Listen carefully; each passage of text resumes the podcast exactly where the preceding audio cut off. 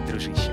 Это подкаст «Мрачные сказки» от студии Терминвокс. Меня зовут Дмитрий Лебедев. А я Надежда Рычкова. И в этом подкасте мы обсуждаем обычаи и традиции наших предков, которые дошли до нас в виде преданий, сказок, ну и то, как эти традиции влияют на современную жизнь. И, естественно, читаем эти самые сказки, чтобы проиллюстрировать и обычаи, и обряды, и практики. Все так же в богатом художественном оформлении. В прошлом эпизоде мы разбирались, как развивались и существовали вместе православие, ну и в целом христианство, и мифологические представления. А еще увидели четкий пример того, что даже в церкви, которую нечисть явно должна бояться, может кто-то обитать не самый приятный. Ну и да, как обещали, сегодня как раз будем смотреть на других обитателей человеческого жилища и в целом разных дома хозяев в широком смысле этого слова попробуем осветить. Собственно, да, как мы успели упомянуть в прошлом выпуске, у каждого места должен быть свой, как говорили древние римляне, гениус лоци, свой гений места, свой хозяин. Ну, как в широком смысле, так и в узком. По волшебным сказкам это видно на ура, то есть и на границе мира стоит страж и владыка всего вот этого Баба Яга. В мире потустороннем властвует Кощей или Змей Горыныч в зависимости от, насколько я помню, трактовок. Оба они как олицетворение как вот связующего звена между живым и мертвым, между подземным и небесным, если так можно сказать. Можно. Или не стоит, я так смотрю. Да, да можно, говорит Надя. Ну и, естественно, это такие более широкие истории. Если поуже взять, то, понятное дело, в лесу сидит леший, в воде правит водяной, в болоте болотник и так далее и тому подобное. А если ближе к человеку, то становится их, кстати, как будто даже больше, да, там в бане сидит банник или в разных традициях Абдериха она еще называется, тоже весьма неприятная особа как и банник, собственно. Встречаются, да. На самом деле все в последнее время сводится к домовому. Один, Это да? главный персонаж, хранитель всего подворья, не обязательно только дома. То есть не то, что уже отдельный овинник для каждого овина, отдельный пасечник в каждый улей. Да, такими лозунгами немножечко. Ничего уже такого особенно и нет почти. Ну, чаще всего нет, да. Они как-то соединились, все функции взял на себя домовой, распорядитель главный. Но кое-где сохраняются и такие такие дробные деления. Такие. Умирающие профессии. Умирающие да. профессии, да. Именно. И вот как раз эти персонажи, в отличие от упомянутых тобой, Мить, Бабы Яги или Кощея, являются героями не сказок, а быличек, как да. называют их исследователи. То есть мы до сих пор верим в них, встречаемся переживаем эти встречи и рассказываем об этом как о чем-то правдоподобном, произошедшем со мной или с моим соседом, может быть, с бабкой или дедом. И вот без домовых, конечно, сложно представить повседневную жизнь не только сельского, но и городского человека. Однажды мне позвонила моя подруга, вполне себе городская жительница, и говорит, Надя, а ты знаешь все про домовых же? Сегодня ночью гремел кастрюлями, спать не давал. Что нужно сделать? Покормить его чем-то или на ночь что-то поставить? Или как? Я всегда удивляюсь таким вопросом, потому что не знаю, к какой традиции относится ее домовой. Что делают с этим домовым? Молочка, может быть, ему хлеба, а может что-то в семье наладить надо, потому что очень часто гремит, стучит, когда в доме какой-то непорядок, а может он что-то сказать хочет. Все и... зависит от, э, как это, ареала происхождения. Надо документы смотреть. Да-да-да, паспорт и прописку. И представление о том, что в доме вообще-то есть хозяин, его, кстати, не обязательно зовут домовым, прямо так и употребляют хозяюшка или батюшка. Иногда суседка, я так знаю, встречается. Да, и суседка встречается. То есть у него, опять же, в зависимости от паспорта и происхождения. У некоторых собеседниц, с которыми мы разговаривали, устанавливаются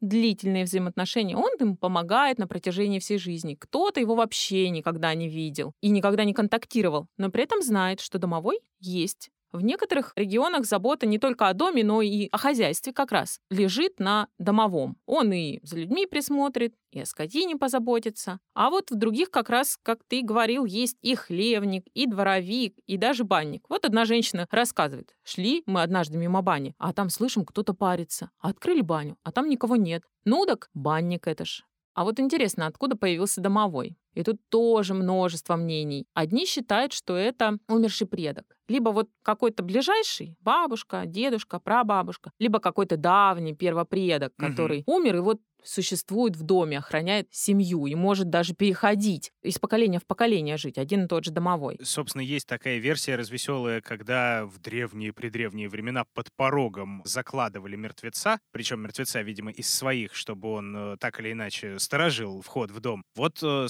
собственно, это и есть э, как одно из воплощений, получается, этого самого первопредка. Вот он теперь сидит в виде домового где-нибудь за печкой или на чердаке, или где ему удобно, а то и кое-где встречается, что он аккурат под порогом-то и обитает. Да, если он появляется в виде ужика. Мгм. В некоторых регионах именно уж является домовым. Если встретить ужа, то его ни в коем случае нельзя убивать, потому что он как раз охраняет хозяйство, охраняет семью, а главное, что делает уж, присматривает за скотиной, чтобы молочко водилось. И поэтому ему часто, как э, кошечки на блюдце, оставляли молоко, чтобы ужик попил и, значит, у коров молоко было. Неплохо. Но это, опять же, в зависимости от прописки. Некоторые, как я знаю, вовсе не едят и не любят, когда им дают что-то. Конечно, это вот если домовой ужик, то Ага. он ест. А бывает же домовой не уж, как он выглядит, а бывает он лохматый персонаж. Таких, например, часто встречают женщины, которые затемно встают корову доить. Во дворе выходят, и что-то такое лохматое пробегает. А может быть, он вообще лысый, в тряпье, он может быть черный, а может быть белый. То есть совершенно разный может быть домовой. Кто-то его никогда не видел, но слышал. Кто-то ощущал, как он гладит, но тоже чаще всего вот он такой пушистой лапкой гладит. Вот одна наша собеседница из Сибири рассказывала, что домовой ее всегда предупреждал о том, что зарплату дают. Вот Она работала недалеко от дома в образовательном учреждении, а в 90-е зарплату давали, ну, как придется, точного числа не было. Так вот, говорит она, слышу, соседка кричит, «Люба!» Выбегаю на крыльцо, нет никого.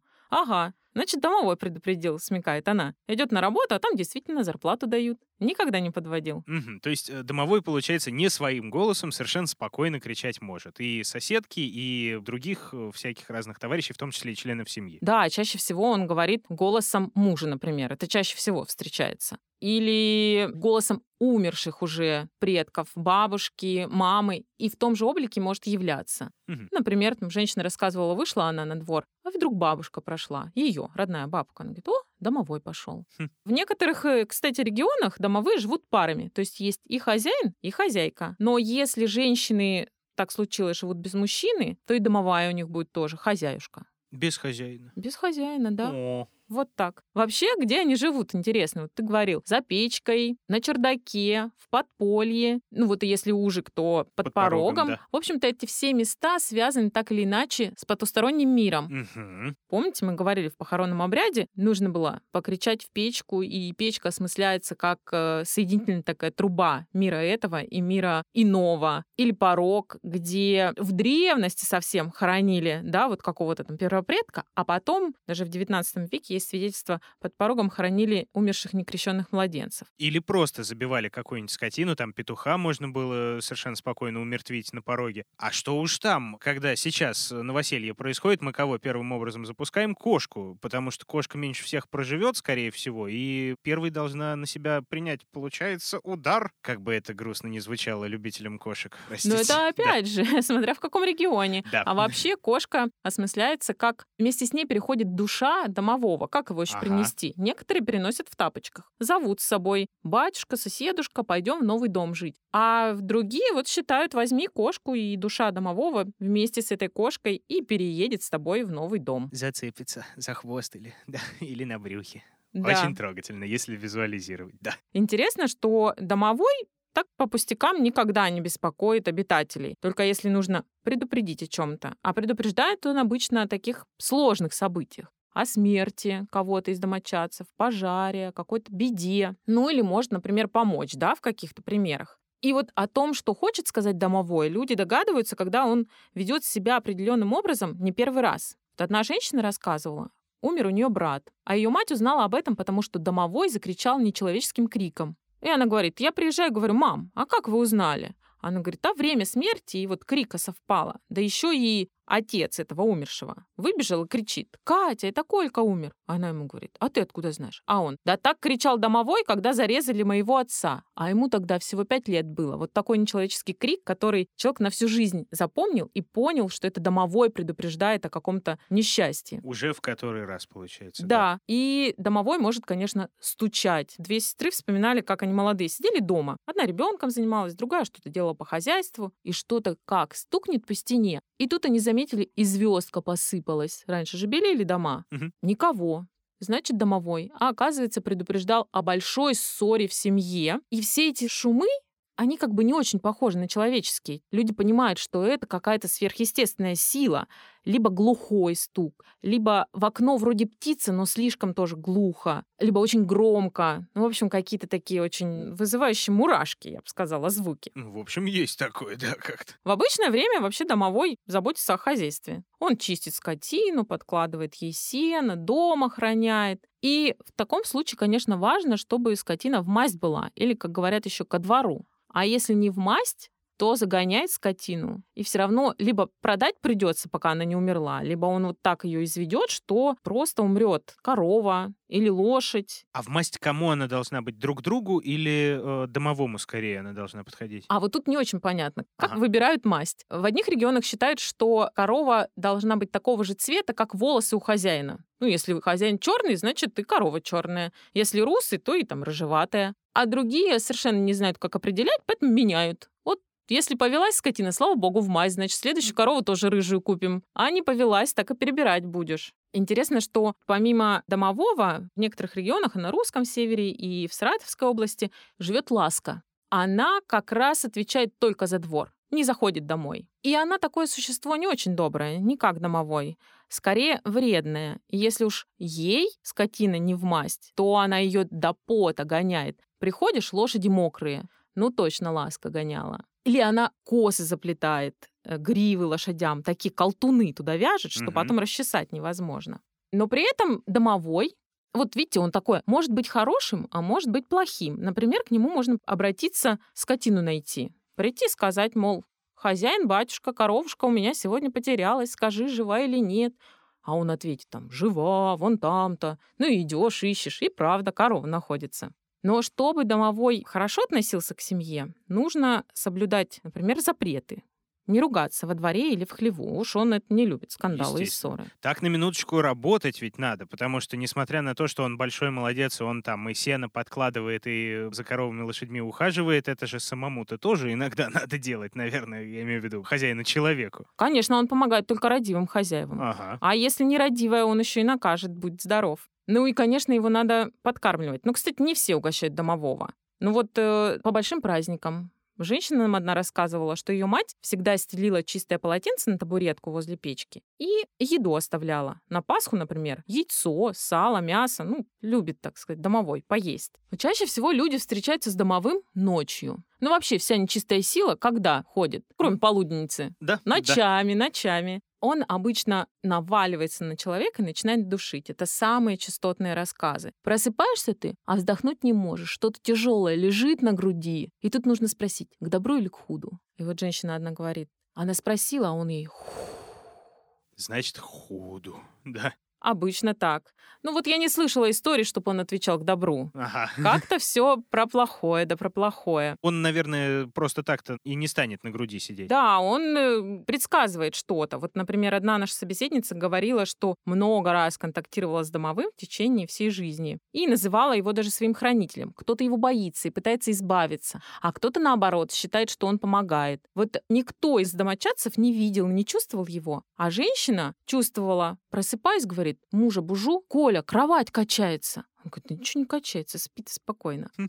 Но при этом он верил, что домовой-то у них водится. Именно он перевез его в новую квартиру. И говорил всегда домовой с ней голосом мужа. И вот когда муж умер, и домовой вместе с ним ушел. И больше не появлялся. Эх. Ну, а хозяйка-то осталась. Хозяйка осталась, конечно. Вот это приятно. Я вот только единственное не уверен, есть же не домовые, да, домовой и его домовая, получается. Нет, а чаще всего я встречал, что вместе с домовыми живут кикиморы. Не болотные именно, вот как из А сказок мы домовые. привыкли, да, а именно домашние. Самые что ни на есть домашние кикиморы. Да, есть такие. Но тоже они не очень э, популярны и известны. Кикиморы — это такие маленькие, сохнувшие такие старушки. Они не самые положительные персонажи, ну, в отличие от домового. Но тоже могут и помочь, если хозяйка хорошая. Но вообще, самое их любимое дело — это прясть, вязать или вышивать. В общем, какое-то женское дело. Вполне себе традиционно, да. Но делают они это всегда ночами. И, в общем-то, о кикиморах наши рассказчики вспоминают, когда говорят,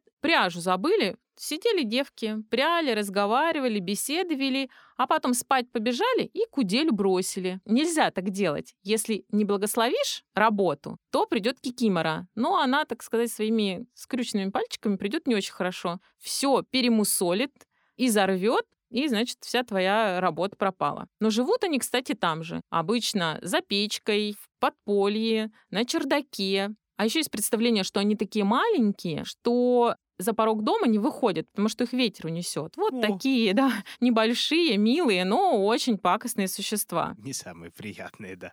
Собственно, да, об этих э, примерно товарищах мы очень бы хотели прочесть какую-нибудь большую, красивую, естественно, мрачную сказку, но не то чтобы у нас прям получилось сильно, как раз потому, что сказок про них не так уж и много. Но мы решили взять количеством, небольшими быличками, замечательными и трогательными и любопытными. Ну и попутно добавили еще одного крайне любопытного и интересного персонажа, которого попробуем обсудить под конец. Ну а пока к сказке.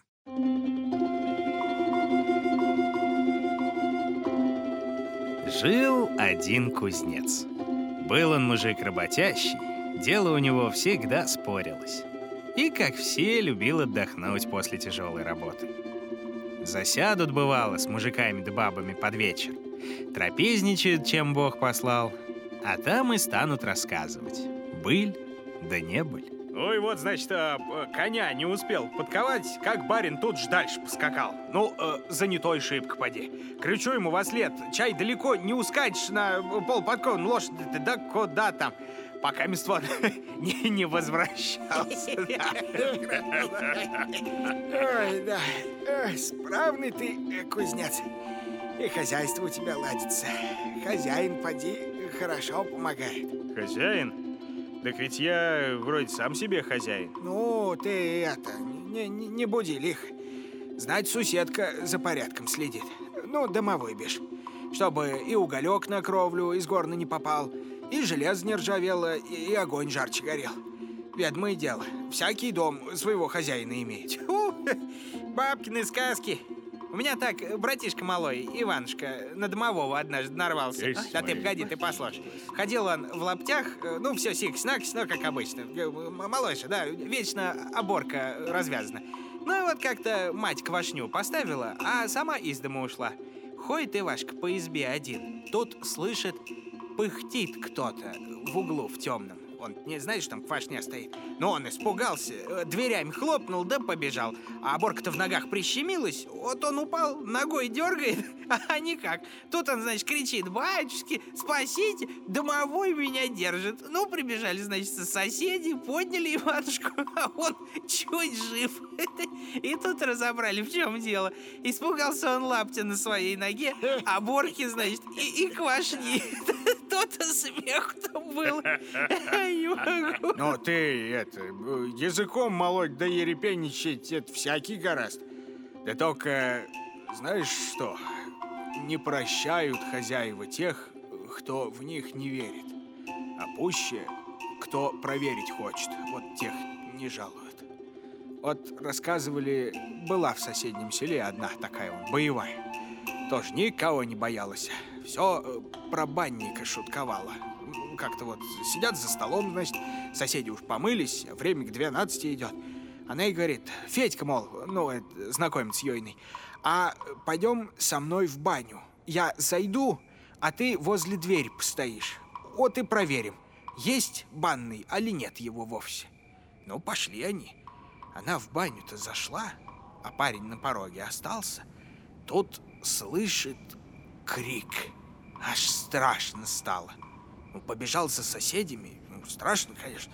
А открыли когда, то она уже мертвая лежала на печке. Вот куда ее банный затащил. Аж она язык высунула. Ай, ты ж, батюшки ты. А еще говорят, будто э, торопить из бани нельзя. Мужик один жену ждал, ну, она тогда мыться пошла.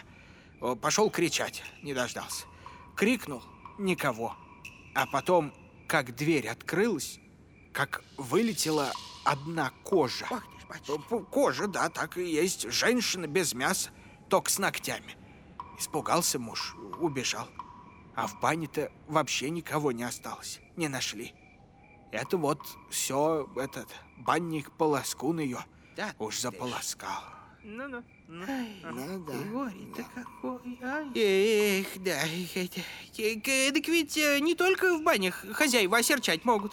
Э, бабка мне рассказывала, лет сорок, а то, может, и пятьдесят назад, э, был у нас силач один, Валуй его звали.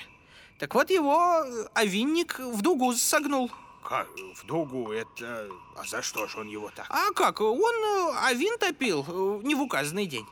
Пришел, значит, этот э, невидимка-сторож в виде человека, схватил валуята и давай совать его в овинную печку. Да не смог изжарить, только помял и вот э, согнул, так и ходил. Ну, а сам мужик овинника-то схватить умудрился и в огонь закинул. А все ж даром ему это не прошло. Озлобился чай овинник-то. Выместил все на сыне Валуя. Тоже ражий был детин, силач, как батька. И тоже Авин под великий праздник затопил. А нельзя, нельзя. Вот э, гуменник-то Авин весь целиком поджег и спалил малого. Ай ты ж, батюшки. Нашли его потом на пепелище, забитым под стену. Сам обгорелый, ой, страсть смотреть. А руки чистые, но все в ссадинах. Знать, кулаками отбивался. Ой, ну, это, вы мраку-то понапустили. Лих же нет. А ведь ежели хозяеву-то с порядком приходить, то и он к тебе с добром, а? Известное дело, вот домовой тот же, он ведь э, разные виды принимать может. На то он и домовой, как-никак. Кого он оберегает, а на кого и горе-беду посылает, но если не взлюбит.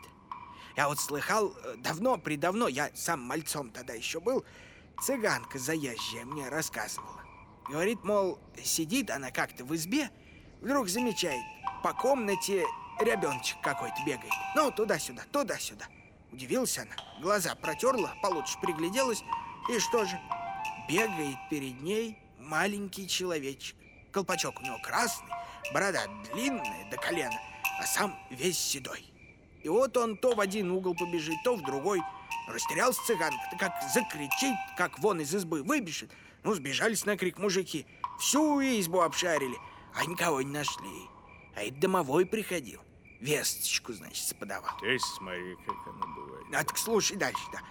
Той же ночью спит цыганка, и снится ей сон. Подходит к ней старичок в красном колпаке, вот с длинной седой бородой, веселый такой. Вот он улыбается и говорит, ты скажи, доченька, отцу, чтоб корм лошадям не давал. Побереги скотину. На утро говорит цыганка своему отцу про тот сон, что ночью-то видела. Нахмурился отец, пошел овес проверять, что вчера мужики привезли.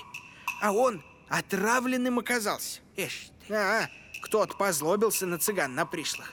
А домовой, видишь, предупредил. Это ну, да, вот это ну, как, да. А вот как-то раз снова пришел он к цыганке во сне.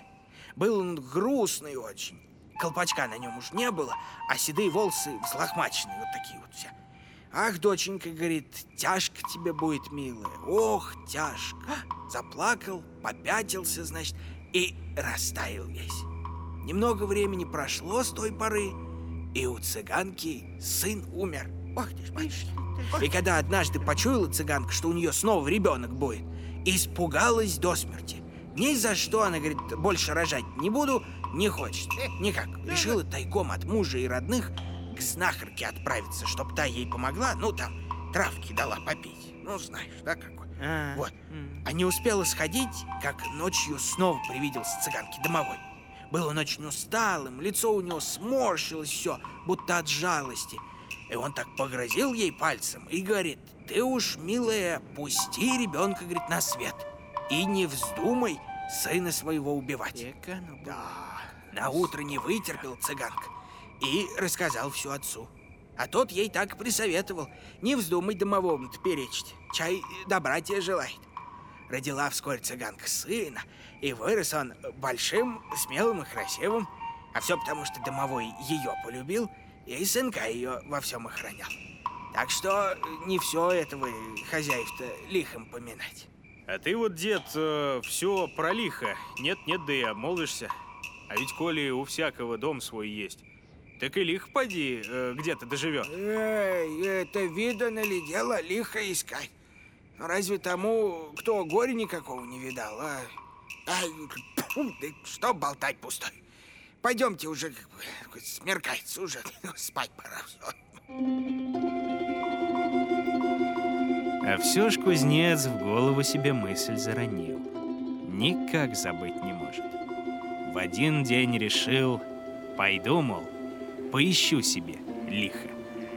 Собрался в дорогу, выпил хорошенько и отправился искать лихо.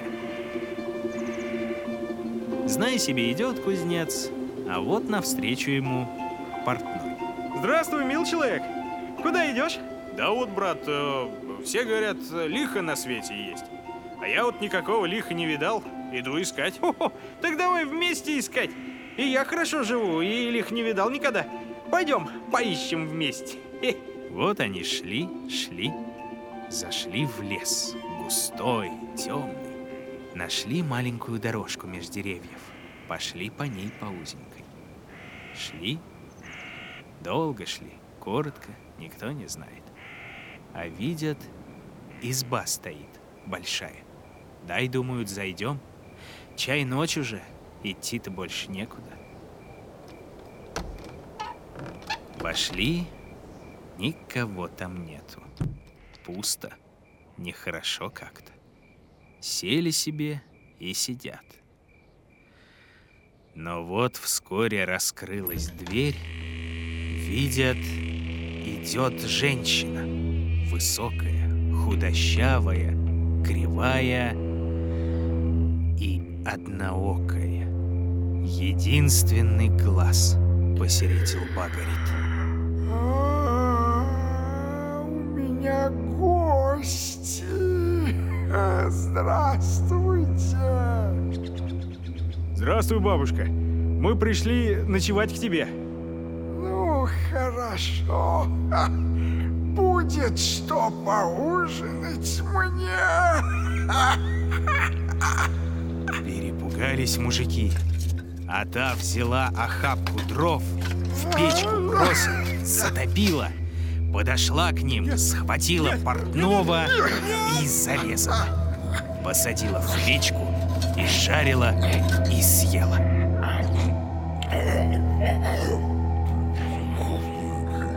Кузнец сидит и думает, что делать, как быть. Она как поужинала, смотрит то на печку, то на кузнеца. Бабушка, а я ведь это... А я ведь кузнец. Кузнец, значит. Ну, что умеешь делать, ковать? Да я как-то это все умею. Ну так скуй мне глаз. Глаз? Хорошо, это можно. Только есть ли у тебя веревка? Надо бы тебя связать. Чего ты удумал? Да ведь э, ты же не дашься иначе. А так я бы тебе глаз вковал. Ну, чтоб не дергалось, не мешалось. Дёргалась. Поворчала хозяйка, а все ж пошла. Принесла две веревки, одну потоньше, другую потолще. Вот он связал ее одною, которая потоньше была. Так, так, вот так. Ну-ка, бабушка, повернись. Повернулась она и разорвала веревку. Ну нет, бабушка, это не годится. Давай лучше толстую попробуем.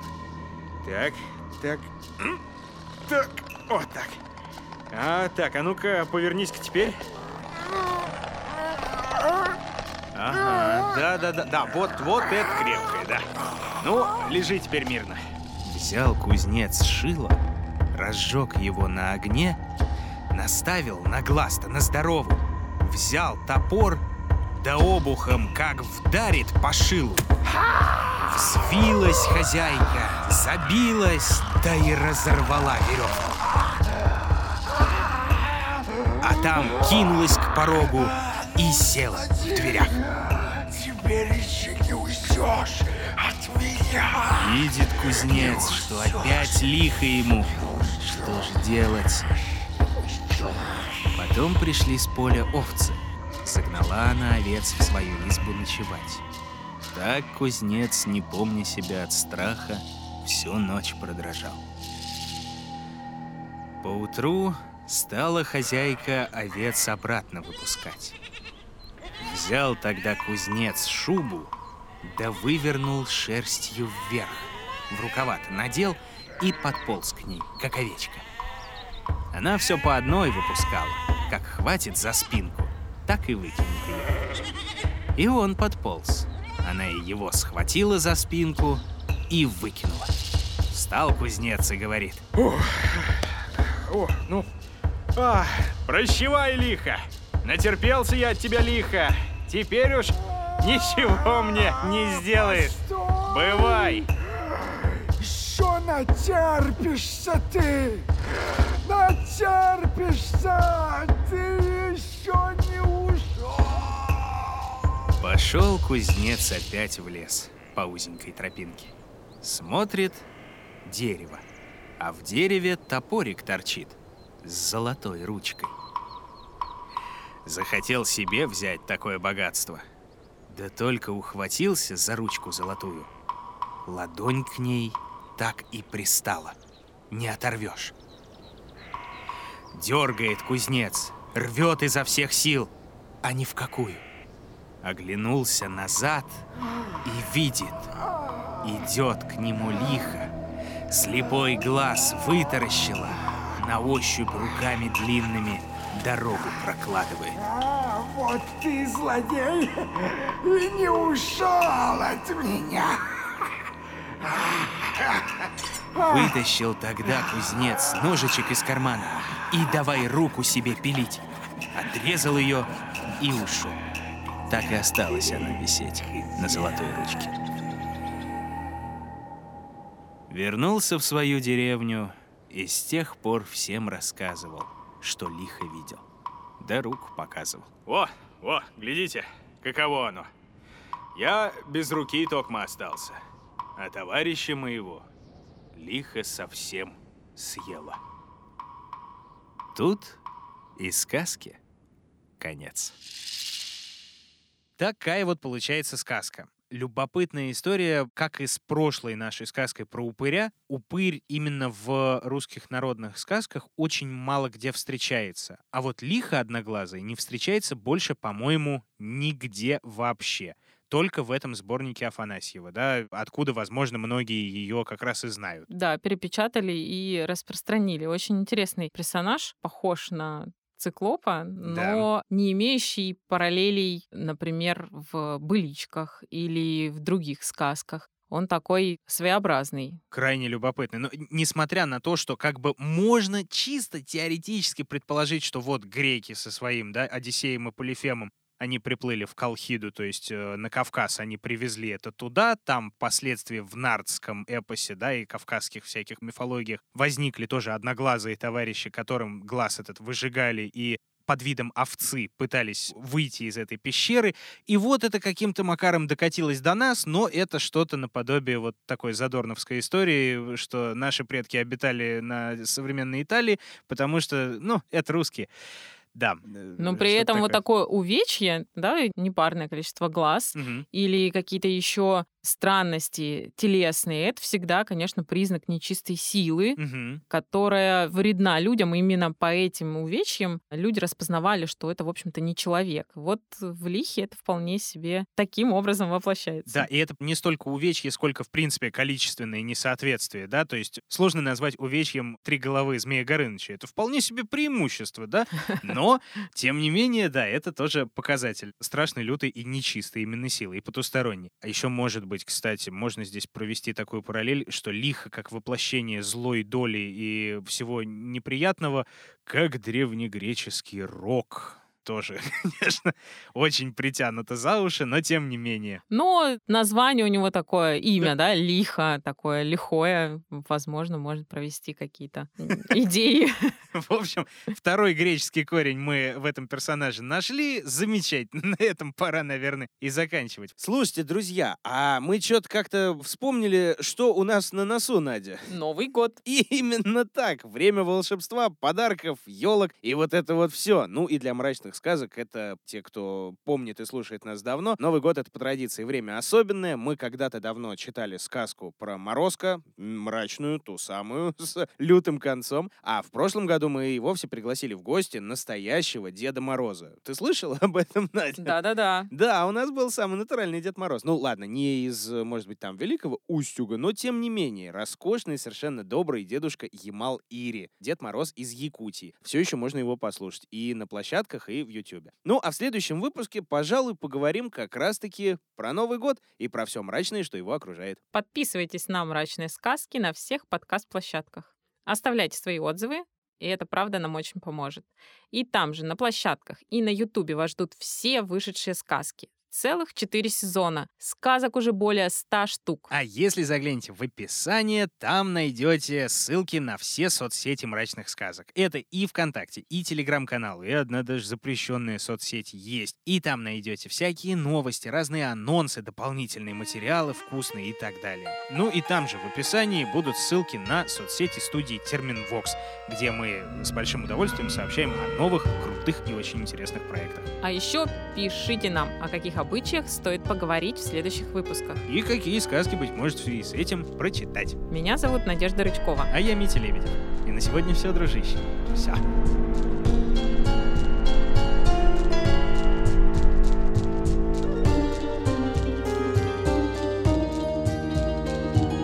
Находили, объясняли и читали сказки Надежда Рычкова и Дмитрий Лебедев. Собирала их в звуки и украшала Ольга Лапина. Писала завораживающую музыку Полина Бирюкова. Рисовала мрачные картинки Алена Христианова. А продюсировала все это Елизавета Лобанова.